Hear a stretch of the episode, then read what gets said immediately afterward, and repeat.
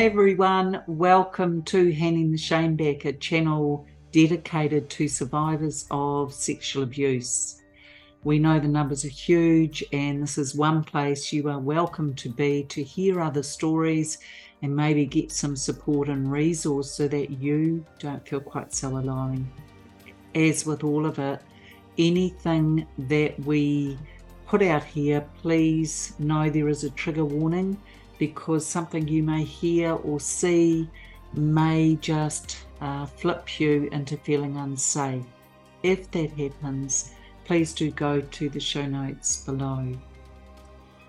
We're back with part two, and this is the amazing Angela Williams, all the way from Atlanta, Georgia. And here, just a brief recap from the age of three to 17, when she managed to escape, uh, she was physically, sexually, psychologically abused by her stepfather. And then she had uh, sort of physical and emotional abuse from her mother and tried to protect her younger siblings. So, resilience is just one word to describe her. Let's go back in. Welcome back, Angela. Thank you, Gloria.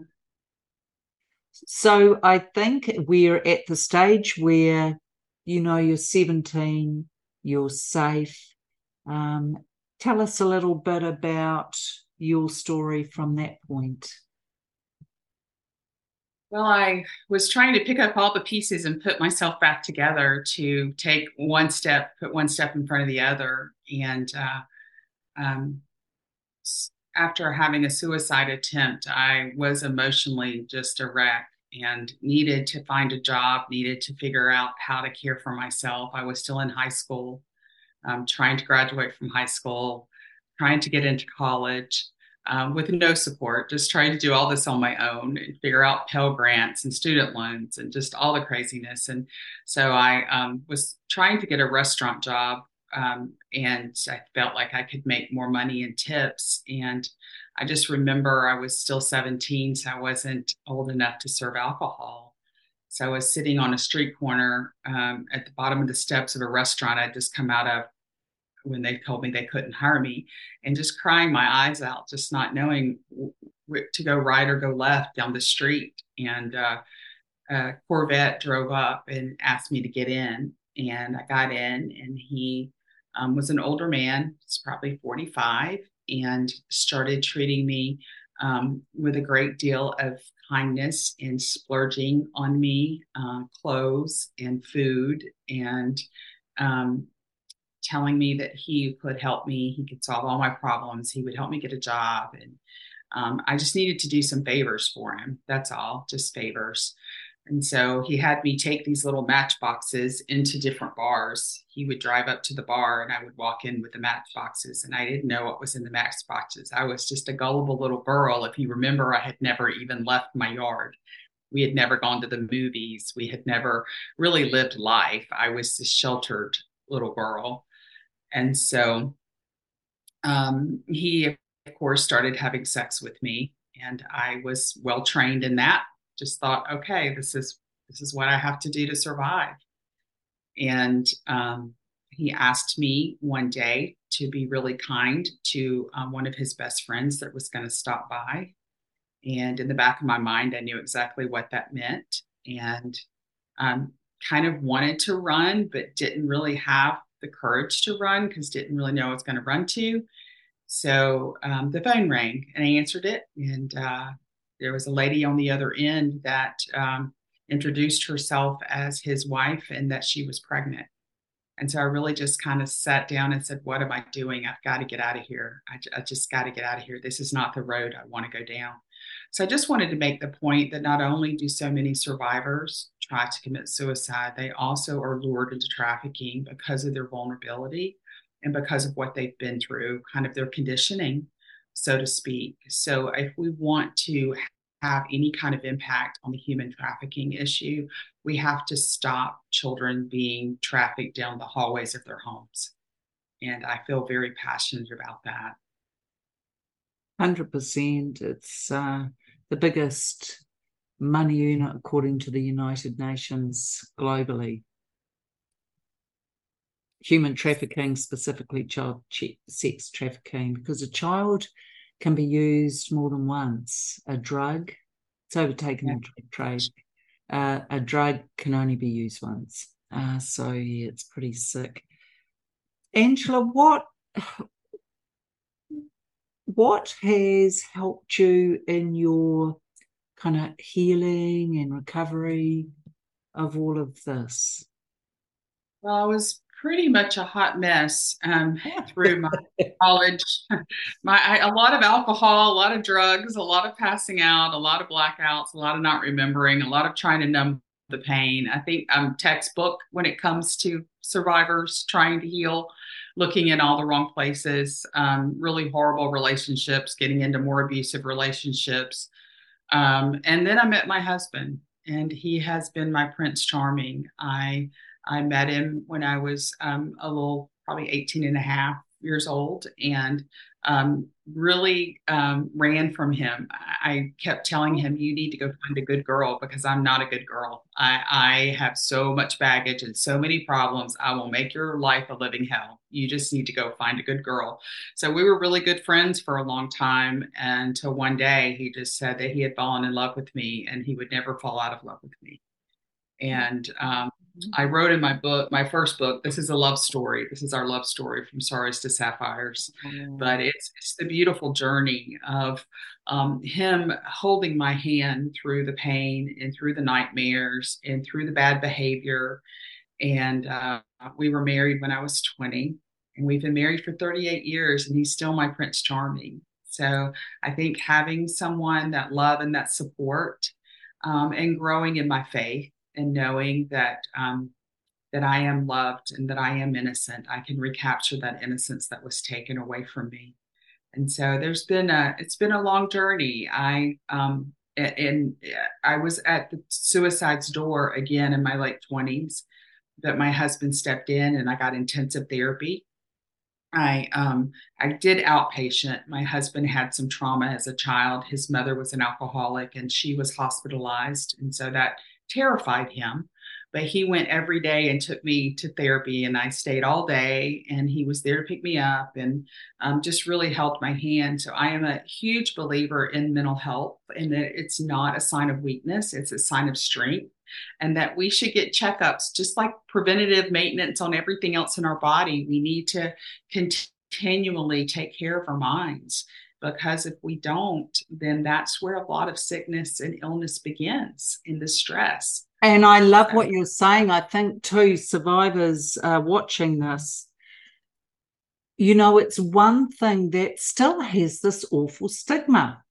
And so mm-hmm. what happens is as you're talking, I'm I'm thinking, yes, that would be so such a powerful thing to do if as well as having a checkup with a GP two or three times a year, a mental health professional checkup. I'm a huge proponent of that. And I still go to a therapist, even if I'm feeling great, because I want to continue to grow and I want to continue to heal. And I don't want to ignore maybe some signals or some signs that I can't look in the mirror and see.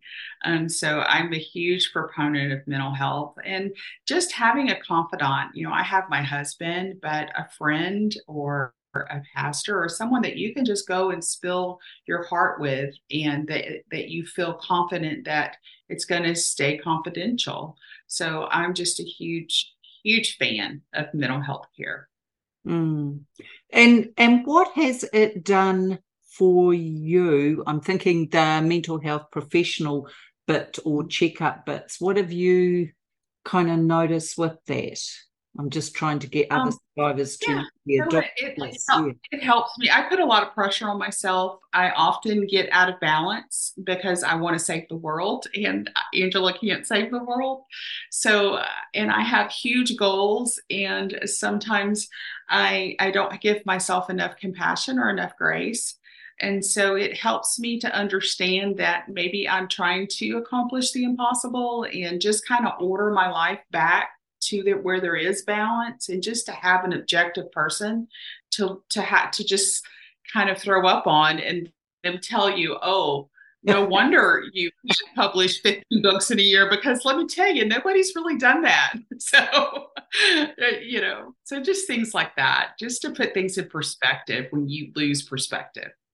I love that. And it just, I, I don't know if you've heard this, Angela, but I, I love what you're saying because I think it's of such value. And it's not something uh, survivors necessarily would can always consider doing. Um, you know, because finding our voices was, of course, we were conditioned never to speak. And so that can be really challenging. But I love what you're saying because if it is, as you say, someone to throw up on, great, better out. Yeah. But the, um, yeah, it, interesting. The the other thing I guess I'm I'm wondering is what actually, you know, you met your amazing husband, he's still your, you know, your prince, uh, charming after 38 years. Awesome. I'm so thrilled to hear that. And, you know, therapist or mental mental health has been great. Any other modalities you have used that you've found have really lifted you? Absolutely. Reaching back and serving others um, breaking my silence in public. I've been on a number of um, broadcasts across the country, across the United States. I've probably been on over a hundred broadcasts and documentaries to break my silence and tell my story without shame or without um, hesitation to hopefully help another survivor. So I think reaching back um, and serving others and being an advocate for others and being an advocate for children because my entire childhood there wasn't a teacher there wasn't a pediatrician there wasn't a dentist there wasn't a neighbor there wasn't an extended family member there was nobody nobody that asked why does this child have uh, black and blue stripes all down her legs why does this child uh, not look me in the eye why does this child uh, constantly lie? I had a fourth grade teacher I went to and said, I had been raped. They called my parents in and they said, This child said she's been raped. This can't possibly have happened. My parents said, Oh, she's been watching too many soap operas. We're going to have to cut the soap operas off. That's where she got that word. We went home. I was beaten to a pulp. I was beaten so bad. I was like, I knew I would never open my mouth again. So I, so just, just bringing that into the communities and let them know what the signs and symptoms are, letting them know how they can be a voice for a child, letting them know what prevention techniques are, um, just trying to trying to help in this epidemic. It's an epidemic. It's not getting any better. Like we have, we need survivors healed so we can be the voice. We are informed. We, we have the trauma informed knowledge that we can share with others. And yeah. then I would say writing. I'm a writer. I, I write books. That's that's a way that I can duplicate my message the quickest and get them out there. So I write children's books, I write adult books, I write training books, I write um, my self help books. Um, I just released Loving Me After Abuse. So I'm really proud of this work because it really is an, an honest um, conversation. It's an honest conversation about the pain that I've gone through and how I've learned to love myself, which has been one of the final frontiers. I think the shame takes us over.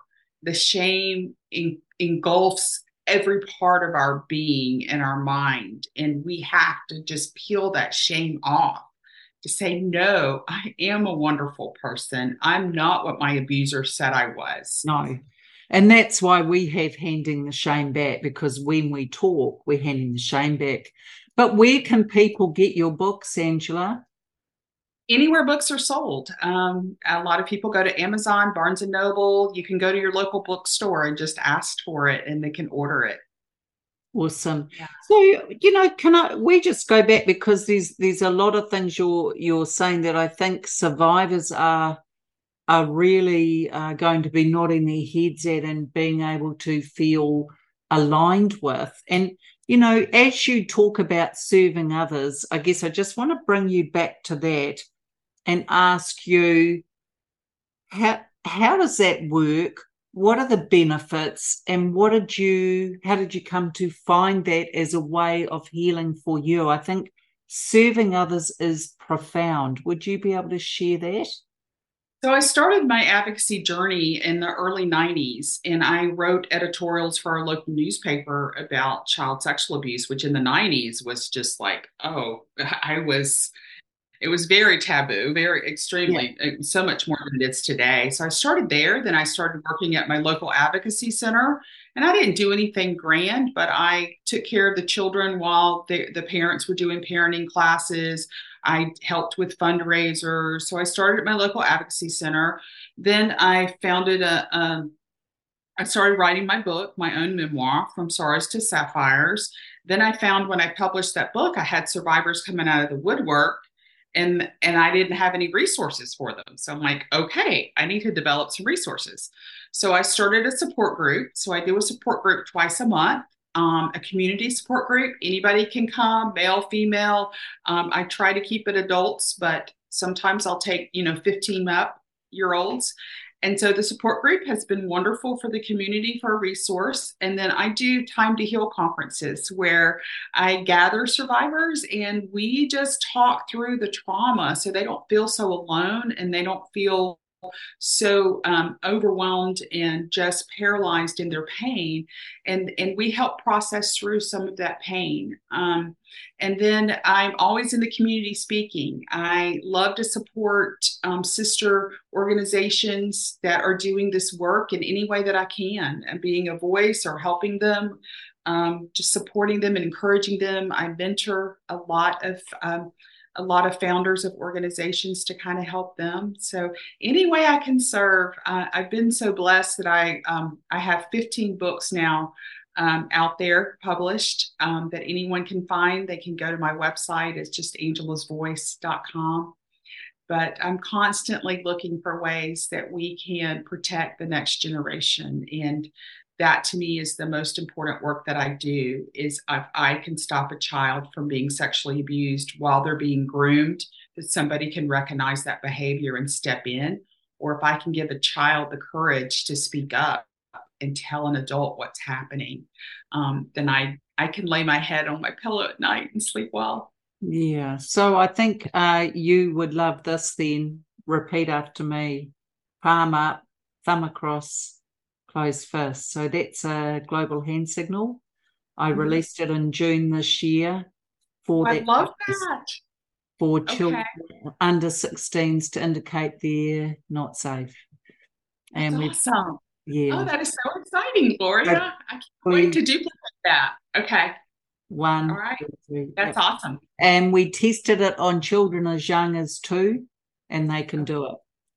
Okay, so great because we know that children struggle to speak. We know that only 10 to 15% of children will ever find the words. And you think back to your own journey, you tried to tell them what happened, you got slammed. So I think it's a it's a big construct for children to speak. But children can show. They haven't been told not to show. So that is wonderful. Yeah. So look, I think, you know, when you you talk as well about this has obviously helped you with healing. And I guess I'm just wanting survivors to be able to hear what has helped you. And I think in the serving of others, what have you noticed for yourself as a healing modality if you're using serving others? How has that helped you with your own kind of recovery, healing from this? Well, it's helped to know um, because as you as you help others heal you hear their stories you hear their struggles and it's like oh i've been there i, I know what you're going through yeah. so to be able to use your trauma use what you've been through to help somebody else to recover um, i think when we see that there are so few resources and people are so limited to mental health care um, financially or even having the services and my state of Georgia, we have 379 for the entire state of licensed professional counselors. Wow. That, yeah, uh, uh that's just mind boggling. So, to be able to be a resource and to be a shoulder and to um, help maybe find services for someone, it just helps me to feel very rewarded um, at the end of the day. Um, and yeah. feel feel just eh, that this didn't happen for nothing. There's purpose yes. in it. Yes, I love that. And and also too for those survivors who are thinking, "Oh, I can't do that. I'm not quite ready to do that." I'm sure Angela you would you would agree. It doesn't much matter what you choose in terms of serving others. You could help the lady up the road who struggles to get to the supermarket.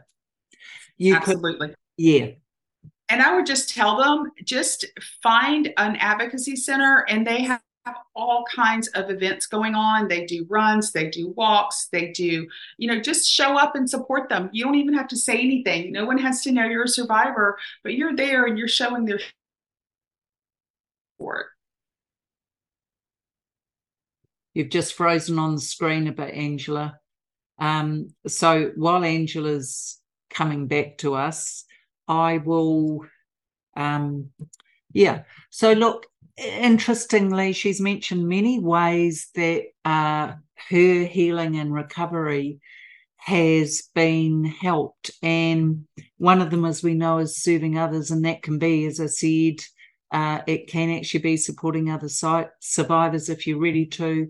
It might actually be trying to uh, help the next door neighbour. It might be helping a mum who's just had another baby um, you know, by looking after her child. It doesn't much matter what you choose to do, but the gift with serving others is that the giver actually, believe it or not, gets a bit more back. So, look, we seem to have lost her, but I'm so grateful for what she's brought to us today. And I know that she helps a lot of people across the world, and I think it's really powerful one of the other key things she mentioned, which I really love, is that she has a husband who has been there for her. And I think for you amazing survivors, if you have one person in your life who you can trust implicitly and is there for you, that's going to help your healing, you know? And they don't have to be perfect, but if you know that they've got your back, that's so powerful. And how grateful are we to them? Um, she also talked about writing. She's an avid writer. Maybe for you it's art, maybe for you it's painting. It doesn't much matter what it is. The main thing is that you're able to do that. So I think, you know, what I can see is this.